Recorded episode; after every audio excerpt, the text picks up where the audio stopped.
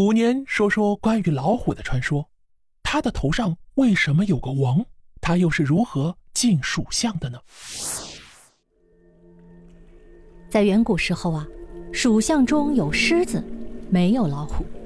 由于狮子啊太凶残了，名声不好啊，主管风属相的玉皇大帝呀，想把狮子除名，但是又必须补进一位镇管山林的动物。这时呢，玉帝就想到了殿前的老虎卫士。天宫的老虎卫士从前也只是地上的一种不出名的动物。他从猫师傅那里学到了抓呀、扑啊、咬啊、尖啊、冲啊、跃呀、折呀等等十八般武艺后，成为山林中的勇士。凡是他较量的，不死即伤。从此，老虎雄霸山林。后来，玉帝听说老虎勇敢无比，便下旨传老虎上天。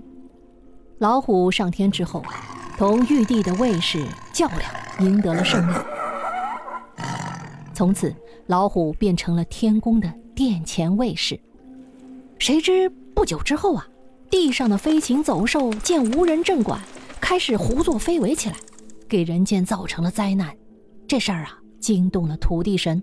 土地神连忙上报天庭，请玉帝啊赶快派天神镇住百兽。玉帝呢，便派了老虎下凡。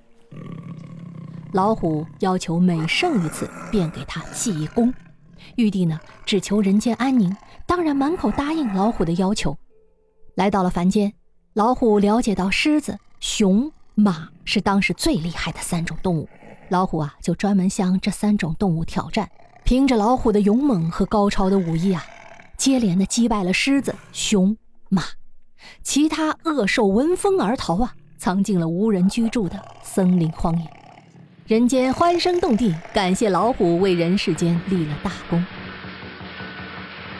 回到天上，玉帝因为老虎连胜三劫，便在他的前额上啊刻下了三条横线。后来呀，人间又受到了东海龟怪的骚扰，大地一片汪洋，虾兵蟹将啊作恶人间，老虎呢就又来到凡间，咬死了海龟怪。玉帝一高兴，又给老虎记大功，在额头的三横之中又添了一竖。